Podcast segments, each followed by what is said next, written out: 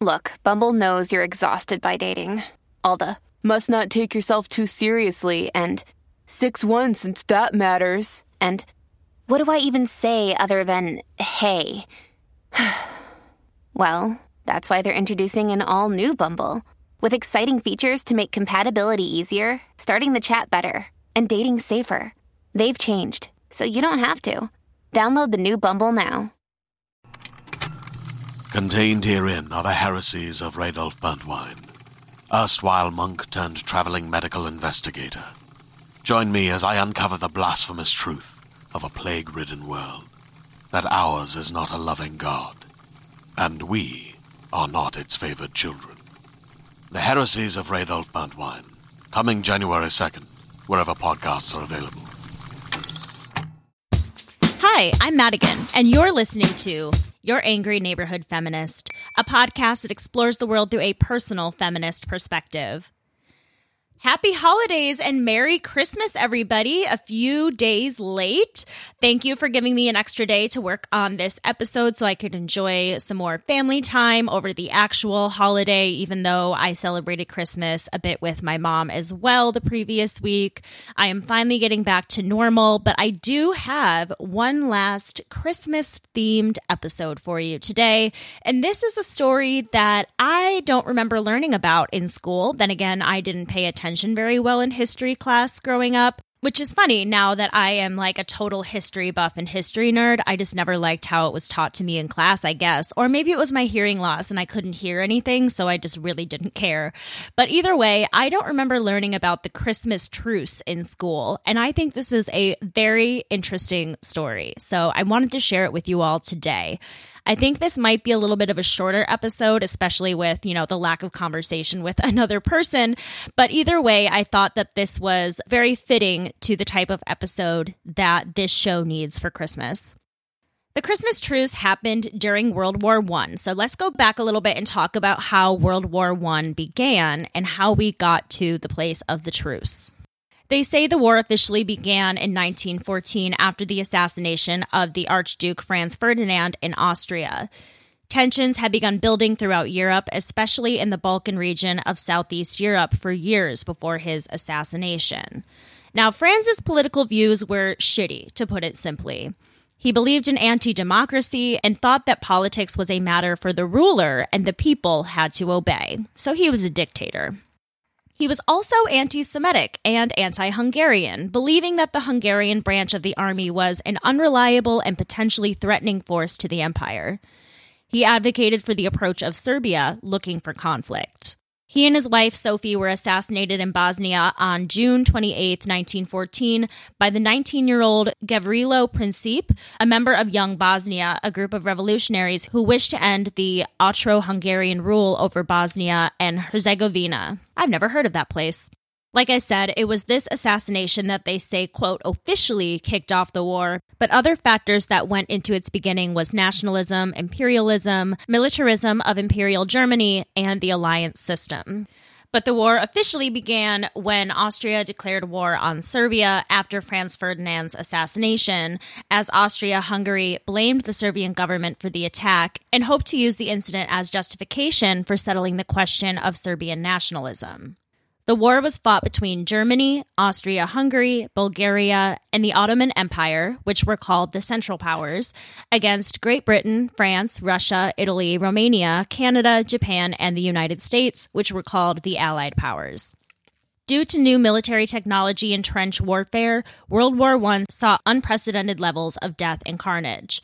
And I'm no war buff, so I don't know a whole lot about trench warfare and when it started, but I kind of figured that was something that was always going on, you know, a way to bury under the ground to remain unseen and things like that. But in my research, I learned that World War One was when these massive trenches were first being used in warfare. And I find that pretty interesting. But it definitely didn't lead to good living conditions for the soldiers. German troops crossed the border into Belgium on August 4th, 1914, for their first official battle of the war. The Germans attacked the city of Liege to capture the city the following day. They left death and destruction in their wake across Belgium toward France. In the Battle of the Marne, which was fought September 6th through the 9th, French and British forces confronted the German army in northeastern France near Paris. The Allied troops mounted a successful counterattack, driving the Germans back north. This meant the end of the German plans for a quick victory in France, and both sides dug into trenches. And this is what set the scene for the Christmas truce. Now, most of what we know about the events came from actual firsthand accounts in diary entries or letters from the time written to loved ones about the events of the day.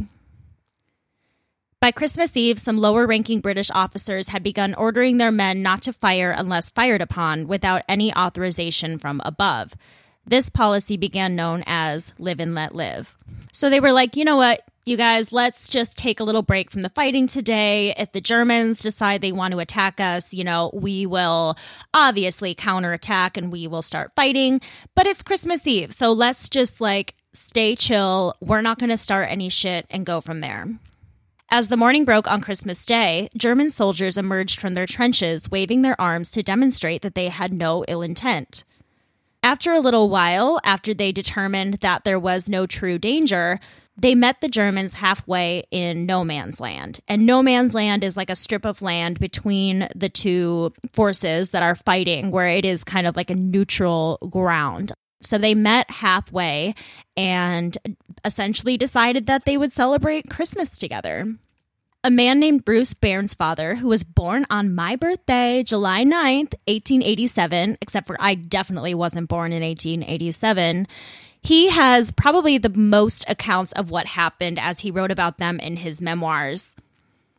And something about Bruce that I love is that he would become a really prominent cartoonist after the war and did a lot of really great artist depictions of what happened that day during the truce. And I'll be sure to post some of them on Instagram. This is what he wrote about leading up to the event. The weather had now become very cold. The dawn of the 24th brought a perfectly still, cold, frosty day. The spirit of Christmas began to permeate us all. We tried to plot ways and means of making the next day, Christmas, different in some way to others. Invitations from one dugout to another for sundry meals were beginning to circulate. Christmas Eve was, in the way of weather, everything that Christmas Eve should be. In 1914, one British soldier, Jay Reading, wrote to his wife describing his experience that day, saying, quote, my company happened to be in the firing line on Christmas Eve, and it was my turn to go into a ruined house and remain there until 6:30 on Christmas morning. During the early part of the morning, the Germans started singing and shouting, all in good English. They shouted out, "Are you the rifle brigade? Have you a spare bottle? If so, we will come halfway and you come to us the other half." Later on in the day, they came toward us and our chaps went out to meet them. I shook hands with some of them, and they gave us cigarettes and cigars.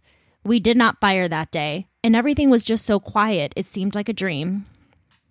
Another British soldier, John Ferguson, recalled it saying, Here we are laughing and chatting to men whom only a few hours before we were trying to kill. Bruce remembers approaching the enemy like this.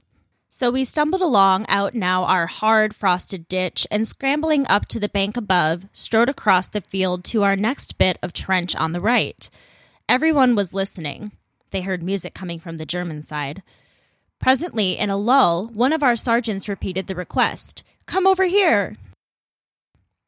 The soldiers traded cigars and cigarettes, sang Christmas carols, and enjoyed some alcoholic beverages together.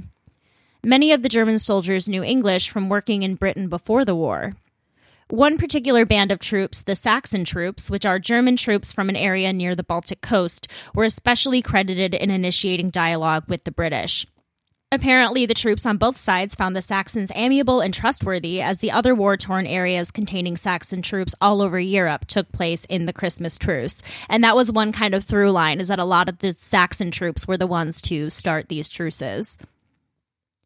They were not, however, prevalent in French German fighting zones, as Germany had spent 1914 overrunning France, and the animosity toward Germany was so strong with the French for a good reason. Like I mentioned at the beginning, they were going through France toward Paris in the fighting at the start of the war. So they were like, no, we're not going to make nice. There also wasn't any kind of truce in the Eastern Front as Russia was still operating under the Julian calendar and the Russian Orthodox Christmas would not be observed until early January. Some accounts mention German soldiers using candles to light Christmas trees around the trenches, making things look a little bit more holiday like. One German soldier described how a British soldier set up a makeshift barber shop, charging the Germans a couple cigarettes for a haircut. Bruce wrote about this in his memoir, saying, the last I saw of this little affair was a vision of one of my machine gunners, who was a bit of an amateur hairdresser in civil life, cutting the unnaturally long hair of a docile Boche, which apparently is a derogatory term for a German soldier. So I don't know if that would be offending anybody now, but if it is, I'm very, very sorry. I'm just quoting what Bruce said. Who was patiently kneeling on the ground whilst the automatic clippers crept up the back of his neck. There are also much sadder accounts of the men helping their enemies collect their many dead. In fact, one of the main activities during the truce was helping the enemy find and bury their dead. One British rifleman recounted in his writings that a German soldier said, Today we have peace. Tomorrow you fight for your country, I fight for mine. Good luck. Bruce summed up the moment like this Looking back on it all, I wouldn't have missed that unique and weird Christmas day for anything. Fancy all this hate, war, and discomfort on a day like this, I thought to myself. The whole spirit of Christmas seemed to be there, so much so that I remember thinking, this indescribable something in the air, this peace and goodwill feeling surely will have some effect on the situation here today. And I wasn't far wrong. It did around us anyway, and I have always been so glad to think of my luck in firstly being actually in the trenches on Christmas Day, and secondly, being on the spot where quite a unique little episode took place. A British soldier named Ernie Williams discussed the truce in an interview, and he remembers a makeshift soccer game coming about. He says, The ball appeared from somewhere, I don't know where. They made up some goals, and one fellow went in goal, and then it was just a general kickabout. I should think there were a couple hundred taking part. German Lieutenant Kurt Zehmisch of the 134th Saxons Infantry, a schoolteacher who spoke both English and German, also described a pickup game of soccer in his diary, which was found discovered in an attic near Leipzig, Germany in 1999. It was written in an outdated form of German shorthand, but it eventually was translated to saying, Eventually, the English brought a soccer ball from their trenches, and pretty soon a lively game ensued. How marvelously wonderful, yet how strange it was. The English officers felt the same way about it. Thus, Christmas, the celebration of love, managed to bring mortal enemies together as friends for a time. One soldier ran back to his trench and grabbed a camera, taking several photos of the men. The next morning, Bruce described waking up, quote, very early and emerged from my dugout into a trench. It was a perfect day, a beautiful cloudless blue sky the ground hard and white, fading off toward the woods in a thick, low lying mist. It was such a day as is invariably depicted by artists on Christmas cards, the ideal Christmas day of fiction. However, not all of the letters contained the most friendly and heartwarming of stories. This was war, after all. There's one story of a British soldier named Percy Higgins who was relaxing in no man's land with the enemy when a sniper shot him in the head, killing him, which set off more bloodshed. The sergeant who took over for Percy Higgins was set on avenging his death, but he too was killed. There's another count of a German man who scolded his fellow soldiers during the truce, saying, Such a thing should not have happened in wartime. Have you no German sense of honor left? Can you guess who that German soldier may have been? None other than Adolf Hitler.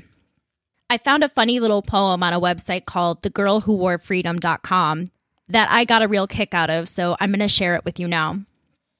Every soldier in the trenches liked Christmas a lot, but Hitler, a German in enemy trenches, did not.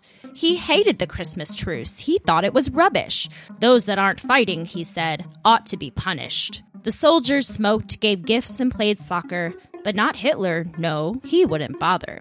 This memory stuck with him. Through his life, it ran, even when the Second World War began. He made sure there was no Christmas truce this second time around. He wanted no merrymaking, but rather just frowns.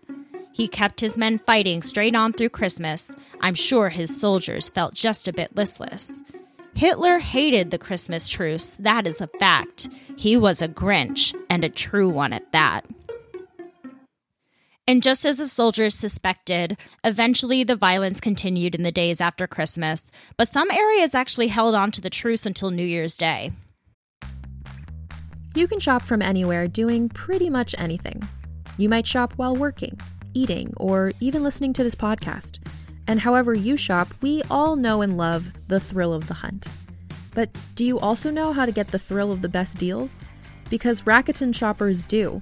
With Rakuten, they get the deals they love with the most savings and cash back. And you can get it too. Start getting cash back at your favorite stores like Sephora, Nike, and even Expedia if you're looking to get some travel in. And getting cash back doesn't mean you have to miss out on sales because those can just be stacked right on top. It's easy to use and based on a simple idea. Stores pay Rakuten for sending them shoppers, and Rakuten shares the money with you as cash back through PayPal or check. Download the free Rakuten app and never miss a deal. Or go to Rakuten.com to start getting the most bang for your buck. That's R A K U T E N.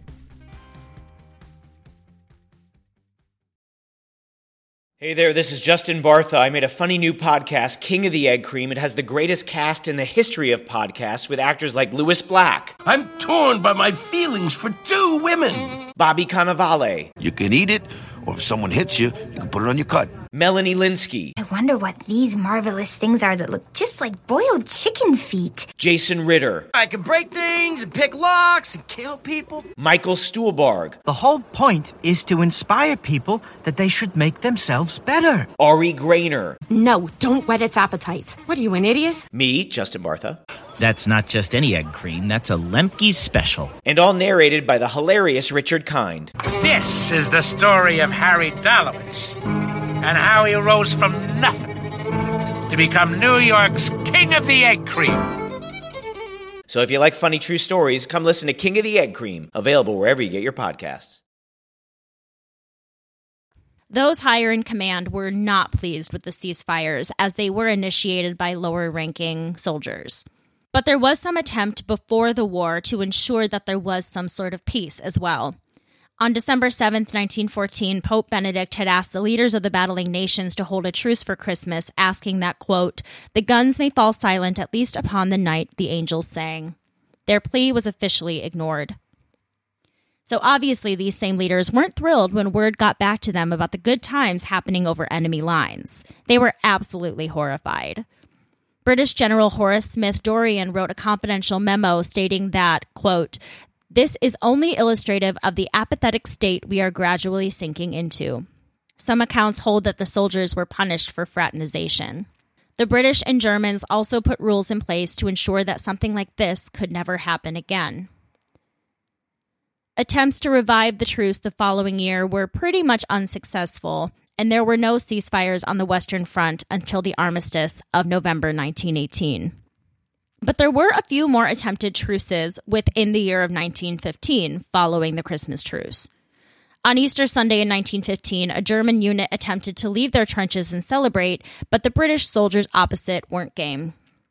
On the Eastern Front, though, there was a truce on Easter Sunday amongst the Orthodox troops of opposing sides. This inspired the story Holy Night, which was translated to English in 2013. There was another attempt to have a Christmas truce in 1915, but orders by the Allied commanders made sure it didn't happen. A small number of truces happened anyway, but not on as large of a scale as the previous holiday.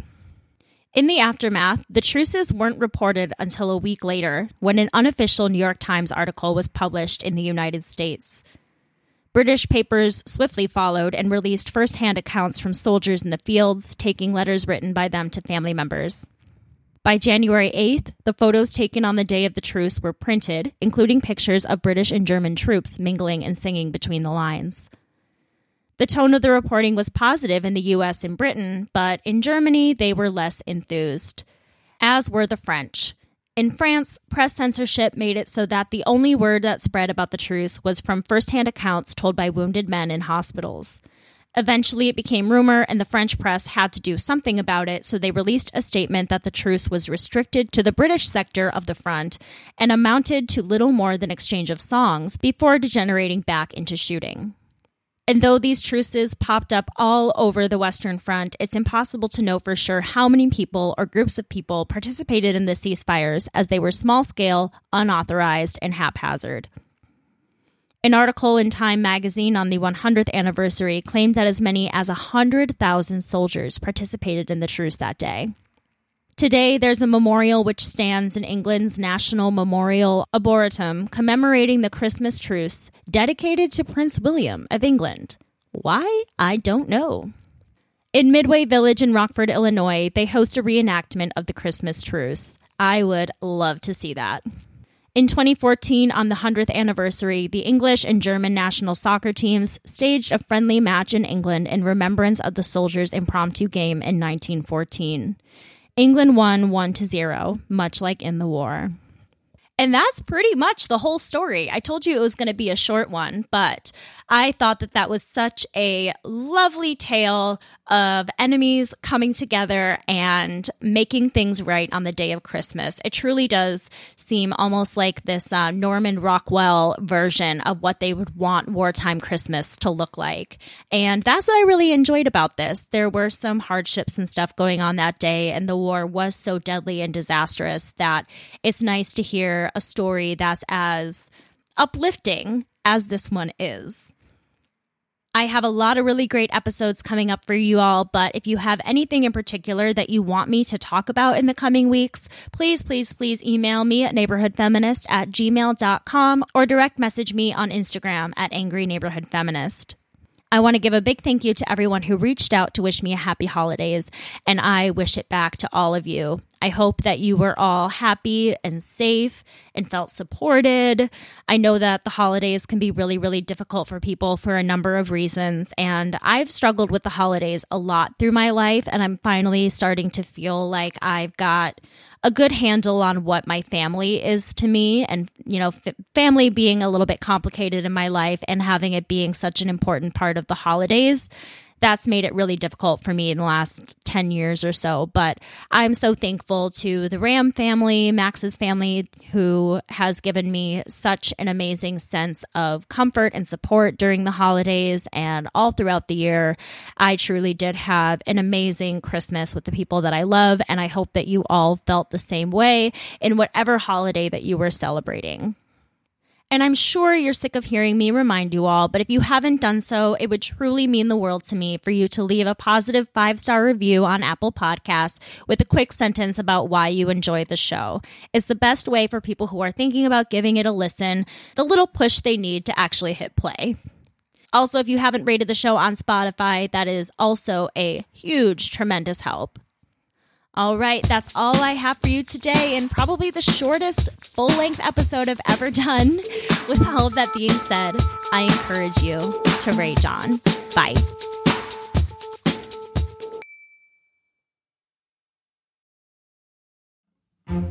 Nowadays, trends and news cycles change faster than we can blink. But there are some things that withstand the test of time. And if you're looking for a connection to something timeless, and maybe also a glimpse of life at a slower pace, I believe everyone can relate to the very human experiences explored in Jane Austen's novels. And that's where I come in. My name is Alison Larkin.